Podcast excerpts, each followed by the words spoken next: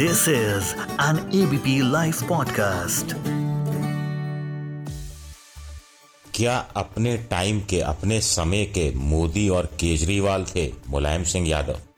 नमस्कार दोस्तों, मैं हूँ विजय विद्रोही। आप सुन रहे हैं एबीपी लाइव पॉडकास्ट और न्यूज़ इन डेप्थ में आज हम इसी बात की चर्चा करेंगे कि मुलायम सिंह यादव क्या अपने समय में चौंकाने वाले फैसले किया करते थे? वैसे ही चौंकाने वाले फैसले जैसे इन दिनों मोदी करते हैं, केजरीवाल करते हैं।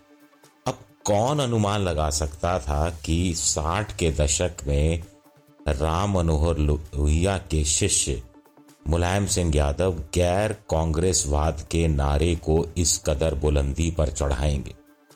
बीजेपी ने या यूँ कहा जाए कि मोदी के युग का आने के बाद, यानी 2014 के बाद कांग्रेस मुक्त भारत का राग अलापना शुरू किया। लेकिन इससे करीब करीब हम मानकर चलें कि 60 साल पहले गैर कांग्रेसवाद का नारा मुलायम सिंह यादव ने दे दिया था और उस पर अमल करना भी शुरू कर दिया था। आजकल कहा जाता है कि राज्य की सरकारों के लिए, यानी विधानसभा के लिए चुनाव जब होता है तो लोगों का, वोटरों की मानसिकता अलग होती है। और आम चुनाव यानी संसद के चुनाव में मानसिकता अलग होती है। इस बात को मुलायम सिंह यादव ने नब्बे के दशक में ही पकड़ लिया था और उस हिसाब से अपनी राजनीति को साधना शुरू कर दिया था। मुलायम सिंह यादव यादव थे ओबीसी थे। ओबीसी में उनका अच्छा खासा होल्ड था। लेकिन कोई अनुमान भी लगा सकता है कि मुलायम सिंह यादव, दस्यू सिंदरी फूलन देवी को जेल से रिहा करवा देंगे, उनकी सज़ा माफ़ करवा देंगे, उन पर से मुकदमे वापस ले लेंगे और मिर्ज़ापुर से उन्हें लोकसभा का चुनाव भी लड़ा देंगे। ऐसा करके मुलायम सिंह यादव ने दलितों का, निषादों का दिल जीता, गंगा के नारे के निषाद हैं, उनका दिल जीता। इससे पता लगता है कि मुलायम सिंह यादव सिर्फ़ ओबीसी के नेता नहीं थे, सिर्फ़ पिछड़ों के नेता नहीं थे, वो पिछड़ों के साथ साथ दलितों के भी नेता थे और वो इस बात को अच्छी तरह से समझते थे कि अगर सत्ता में आना है तो सिर्फ़ ओबीसी वोट या फिर एमवाई फैक्टर भी माना जाए। मुस्लिम यादव फैक्टर से ही काम चलने वाला नहीं है। आपको राजनीति का विस्तार करना है तो वोट बैंक का विस्तार करना पड़ेगा। इस बात को मुलायम सिंह यादव अपने समय में बखूबी समझते थे।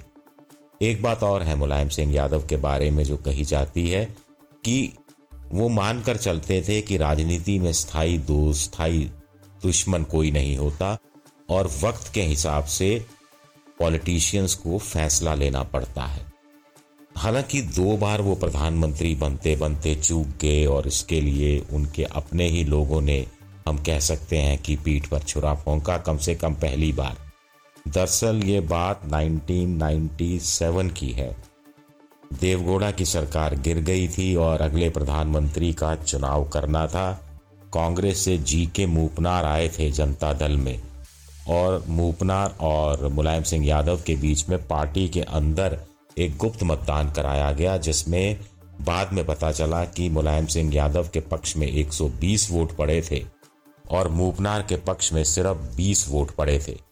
लेकिन हुआ क्या? मुलायम सिंह यादव प्रधानमंत्री नहीं बन पाए क्योंकि उनके अपने, यानी लालू प्रसाद यादव और शरद यादव ने ही अड़ंगेबाजी की।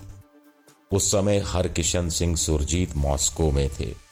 तब ज्योति बसु को भी प्रधानमंत्री बनाने का बात कही गई थी, लेकिन पॉलिट ब्यूरो ने मना कर दिया था। अब ज्योति बसु ने मॉस्को से फ़ोन किया मुलायम सिंह यादव को और कहा कि वो तो उनके नाम पर सहमत है। फिर चंद्रबाबू नायडू से भी बात हुई। चंद्रबाबू नायडू ने कंप्यूटर से एक नया नाम निकाला। वो आई के गुजराल का था और आई के गुजराल को बना दिया गया प्रधानमंत्री। तब कहा गया कि चूँकि मुलायम सिंह यादव पर बहुत ज़्यादा भरोसा नहीं था, उन्हीं की पार्टी के नेताओं का इस कारण वो प्रधानमंत्री नहीं बन पाए और ये बात हमेशा मुलायम सिंह यादव को कचोटती रही। बाद में जब उनके रिश्तेदारी हो गई यानी कि उनका जो पोता है तेज प्रताप यादव, उसकी शादी हुई लालू प्रसाद यादव की बेटी से, राजलक्ष्मी से शादी हुई। तो उन्होंने एक बार एक तरह से तंज भी कसा था कि हमारे ही रिश्तेदारों ने, देखिए, हमें प्रधानमंत्री नहीं बनने दिया। दूसरा मौका आया था 1999 में।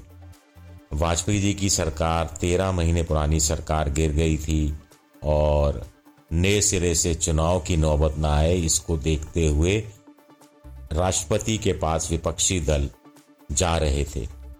उस समय मुलायम सिंह की पार्टी के पास करीब 26 सांसद हुआ करते थे और सोनिया गांधी ने राष्ट्रपति से मिलने के बाद बाहर पत्रकारों के बीच ऐलान कर दिया कि मुलायम से बात हो चुकी है और हमारे पास 272 है। तब मुलायम सिंह ने तय कर लिया कि किसी भी कीमत पर, किसी भी सूरत में सोनिया गांधी को प्रधानमंत्री नहीं बनने देना है। उन्होंने विदेशी मूल का मुद्दा भी तब उठाया और तब लाल कृष्ण आडवाणी ने अपनी किताब माई कंट्री माई लाइफ में लिखा है कि एक दिन जॉर्ज फर्नांडिस ने फ़ोन किया लाल कृष्ण आडवाणी को और कहा कि एक बहुत बड़े नेता उनसे मिलना चाहते हैं और वो गुप्त जगह मिलना चाहते हैं तो आप जया जेटली के घर आ जाइए।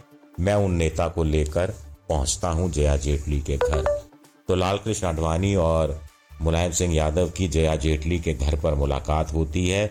मुलायम सिंह कहते हैं कि वो किसी भी कीमत पर सोनिया गांधी को प्रधानमंत्री नहीं बनने देंगे, लेकिन बीजेपी को एक वादा करना पड़ेगा। आडवाणी जी पूछते हैं, कैसा वादा? तो मुलायम सिंह यादव कहते हैं कि आप सरकार बनाने के लिए अपने लोग लेकर राष्ट्रपति के पास नहीं जाएँगे। आप सहमत हो जाइए कि लोकसभा डिसॉल्व कर दी जाए और नया चुनाव कराया जाए। लाल कृष्ण आडवाणी खुशी खुशी इस मांग को मान लेते हैं और उसके बाद जो चुनाव होता है, उसमें बीजेपी की दोबारा से सरकार बनती है। तो कुछ लोग कहते हैं कि बीजेपी को केंद्र में सत्ता दिलाने की राह में एक तरह से आसानी की मुलायम सिंह यादव ने भले ही वो सोनिया गांधी को प्रधानमंत्री नहीं बनने देना चाहते थे, लेकिन इनडायरेक्ट रूप में बीजेपी को इसका फ़ायदा हुआ। और तब अगर बीजेपी या वाजपेयी जी की सरकार नहीं बनती तो आज की तारीख में तस्वीर देश की राजनीति की दशा दिशा कुछ और ही होती, ऐसा भी कुछ लोग कहते हैं। मुलायम सिंह यादव ने कुल मिलाकर अमर सिंह से भी उनकी दोस्ती रही, फिर परिवार में झगड़ा हुआ तो भाई शिवपाल यादव की जगह उन्होंने अपने बेटे पर भरोसा ज़्यादा किया और उनको राजनीति की विरासत सौंपी। ये बात भी अपनी जगह सही है। और सभी दलों के साथ उनके संबंध अच्छे रहे, लेकिन अपने हिसाब से वो फैसले करते रहे। एक बार जैसे विपक्ष ने फैसला कर लिया था, वामपंथी दलों ने कि कैप्टन लक्ष्मी सहगल को बनाया जाएगा, राष्ट्रपति का उम्मीदवार। तो मुलायम सिंह यादव ने सहमति दे दी थी, लेकिन फिर वो असहमत से हो गए। फिर उन्होंने वाजपेयी जी के कान में फूंक भरा कि भाई डॉक्टर कलाम को वो प्रपोज कर दें। डॉक्टर कलाम का नाम राष्ट्रपति पद के लिए वाजपेयी जी सामने लेकर आए तो फिर मुलायम सिंह यादव ने सपोर्ट कर दिया किसका? डॉक्टर कलाम का। इसी तरह अगली बार जब चुनाव हुआ राष्ट्रपति का तो ममता बनर्जी के साथ उन्होंने बाकायदा प्रेस कॉन्फ्रेंस की और कहा कि तीन नाम सोनिया गांधी को भेजे गए हैं, जिसमें डॉक्टर कलाम का नाम भी था और दो और नाम थे।